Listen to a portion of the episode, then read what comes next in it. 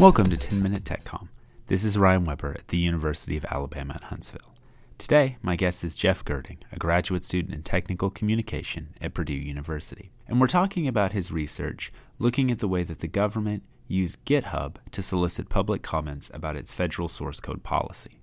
For Jeff, this is a way that the government can produce more dialogic interactions with citizens, get actual feedback from people, make actual changes to their policies, and it points the way for the federal government to use more technologies creatively, strategically, to get better civic engagement from citizens. As technical communicators, this matters to us because we can participate in these processes and because we want to know how people are using technology to foster dialogue and productive revisions of documents. I hope you enjoy the conversation. Jeff, welcome to the program. We really appreciate you joining us today. It looks like you're doing some really interesting research about civic engagement and how it relates to technical communication.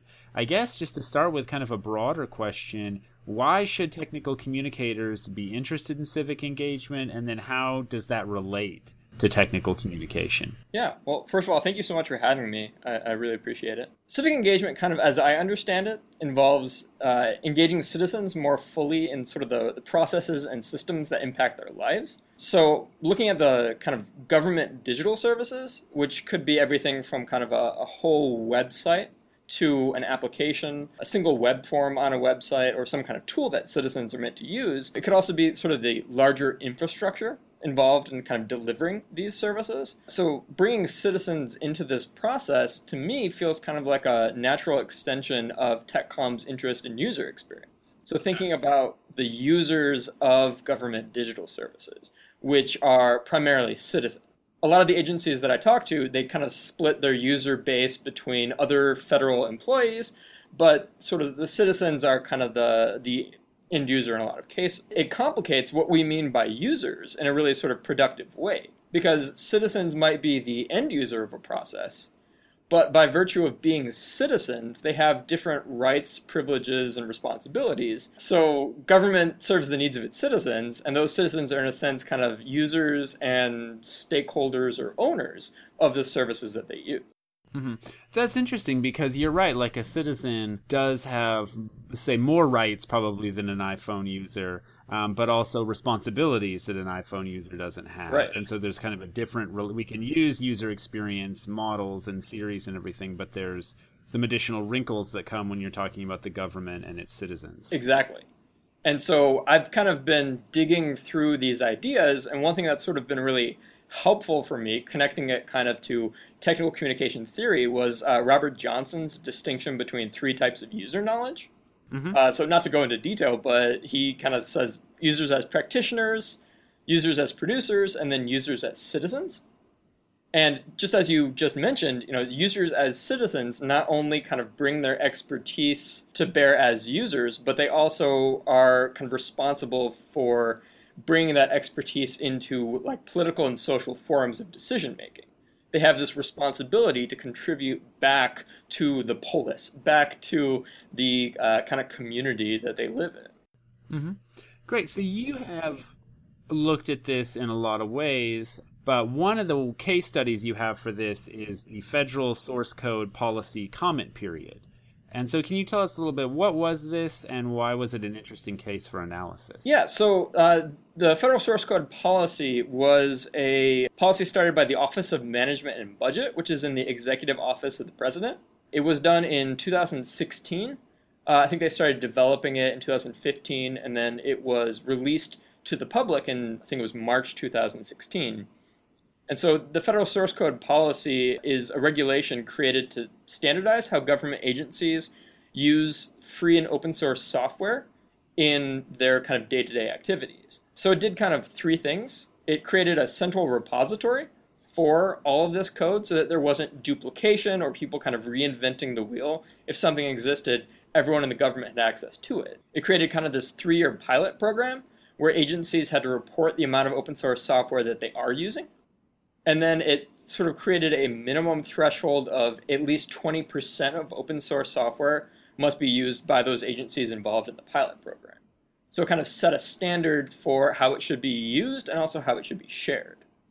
I got really interested in the federal source code policy because it exemplifies how a federal agency can actively seek out and facilitate a sort of more substantial level of civic engagement.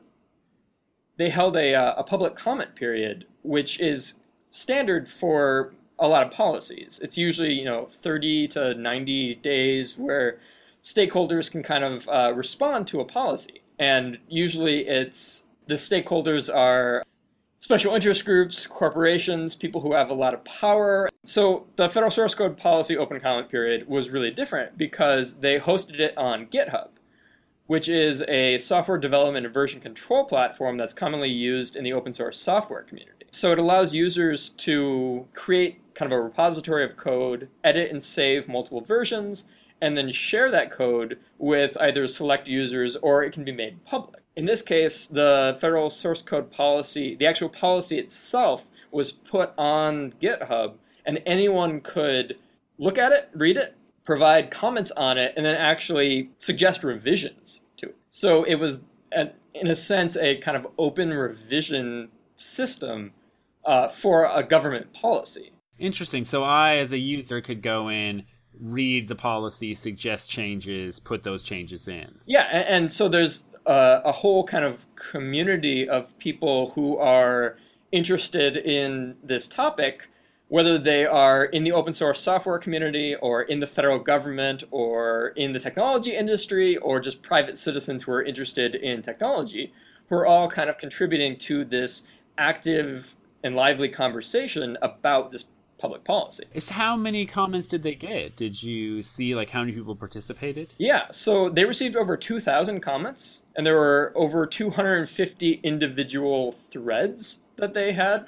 I don't know exactly the number of participants that they had, but with 2,000 comments, I mean, it was it was a fair number. And I actually I went through and, and read every single comment. Well, someone did. It's great to know because that's the other thing you always worry about is that no one is really reading this. Right. So hey, at least we know that you read them. Right. Um, do we know if the government read them? Absolutely, they did. So I did an interview with someone who currently works in Office of Management and Budget. I call him Will, is the pseudonym that I use, and uh, he said that they actually went through and they took all of the comments, put it into a spreadsheet, and then got together and read through and kind of adjudicated every comment that they received and sort of determined is this sort of a, a, substantial suggestion? Is this something that we need to be considering? Is this something that we can actually kind of respond to? They also responded to comments while it was happening. So during the, I think it was five weeks that the comment period was active, they were on there every day responding to people's questions,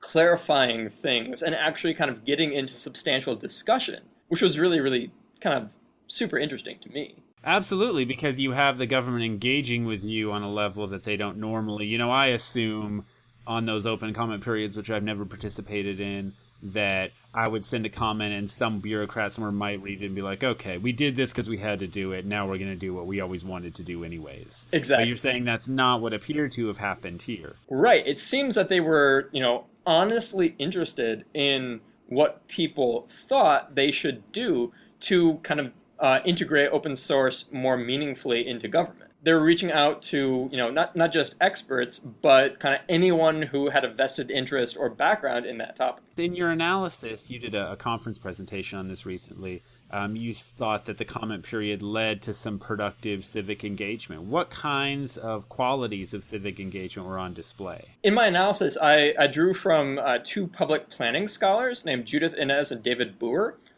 who they compared traditional public comment periods, like what you just described, the legalese version, which is very sort of one way, uh, and you never know if your comments are actually being read by anyone, with what they call a more collaborative model, which is marked by kind of actual interaction between stakeholders and uh, either other stakeholders or the actual agency that wrote the policy.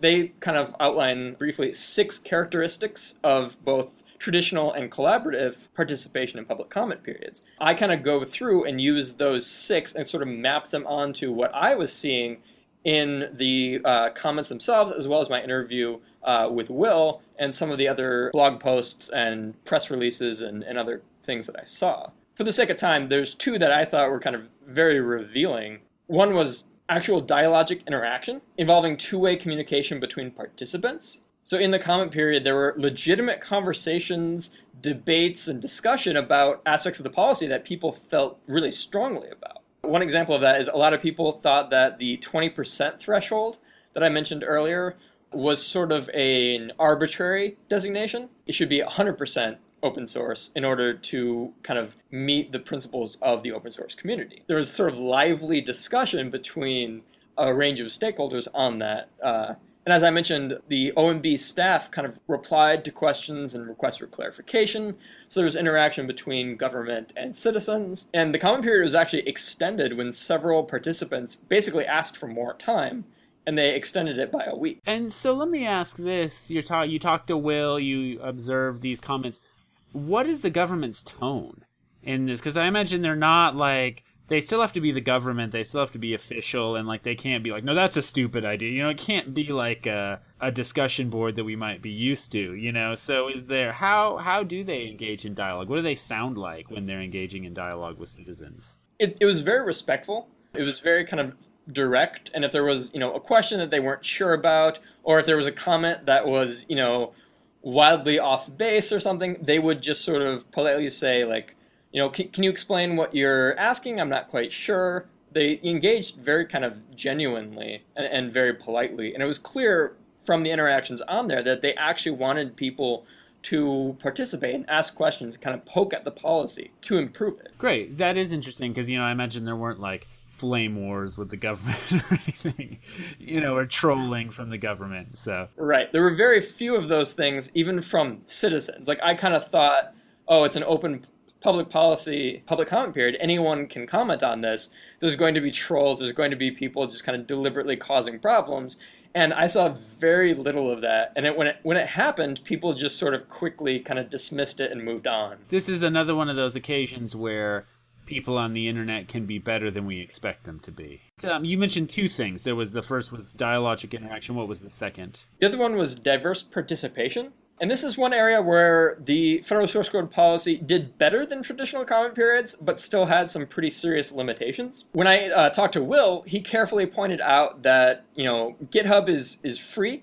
It's widely used by like technologists and programmers, but it's not exactly accessible to your average citizen. I have an account, but most of the time, you know, I, I wouldn't be able to contribute a whole lot because my technology expertise is not super advanced. So there's one quote that I'm just going to read it directly because I think it sums up this pretty well. Uh, Will says, if you think about who knows what GitHub is and who is on GitHub, let alone who's following the right sort of information channels to know that this public comment process is going on or who has the privilege to know that a public comment process is a thing, I'm pretty sure it's the same way the Bay Area is skewing right now. So that's a serious problem.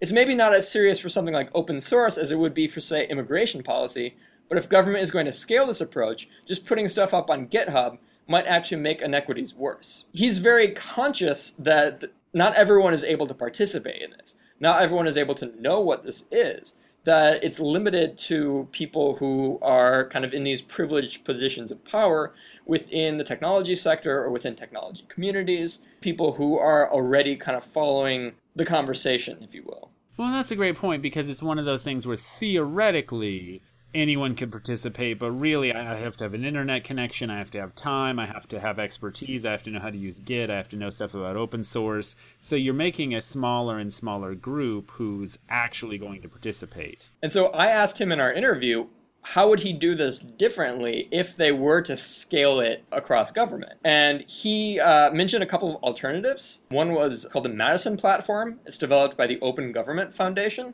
and it's essentially meant to create sort of an open public policy writing situation. The other was Genius, which it's a annotation, like a web annotation platform that started for annotating rap lyrics, but has kind of been expanded to other websites. So you can kind of annotate a website in real time. But he ultimately said that if other agencies really wanted to adopt this approach, they should begin by analyzing who they are trying to reach and then considering whose perspective they might be excluding and then select a platform that kind of allows them to reach both groups. Yeah, interesting. And I was wondering, you know, are there other lessons besides that that other government agencies can can learn from this experience? Yeah, I think the first one that immediately comes to mind is that it demonstrates the potential for online platforms to impact interaction between citizens and government. Traditional public comment periods use email or even postal mail and a passive form of recruitment. Like people need to know what's happening. It's posted on the Federal Register, but they don't advertise it. Federal source code policy put it out on Twitter. They put it out in White House blog posts which you know were during the Obama administration were kind of widely shared. Other agencies might find similar value sort of investing in online social media or crowd-based alternatives. Second, I also thought you know OMB deliberately selected GitHub because it's kind of a, a standard for open source software development and it has a built-in community of stakeholders. GitHub wouldn't work for every policy that's being considered, but going where the people are, going to the communities that are invested in these concepts, not just the corporations, not just the special interest groups or nonprofits, but going where people actually are already talking about these issues is an important way for kind of extending visibility and integrating citizens in a more kind of authentic way. And then the last thing, it seemed like it was a, a relatively low cost solution for OMB. They didn't have to develop a new platform. They didn't have to put a ton of extra work. They had to have people who were facilitating the comment period. They had to have people who were analyzing responses and then actually revising the draft. But they didn't have to kind of create a new tool from scratch. They used something that was existing and that already had kind of a, a built in buy in from citizens in a sense. My last question, too, I meant to ask this earlier. Did any substantial changes come about to the policy because of the open comment period? They did, yeah. So uh, I mentioned the, the 20% threshold. That was one thing where they actually revised the language to sort of tone that down and to really indicate that they weren't kind of making this sort of mandate it was a, a, pilot period that they were doing rather than making a mandate to all government agencies and that they were seeing this not as the, the, the 20% limit as a minimum rather than like the ideal.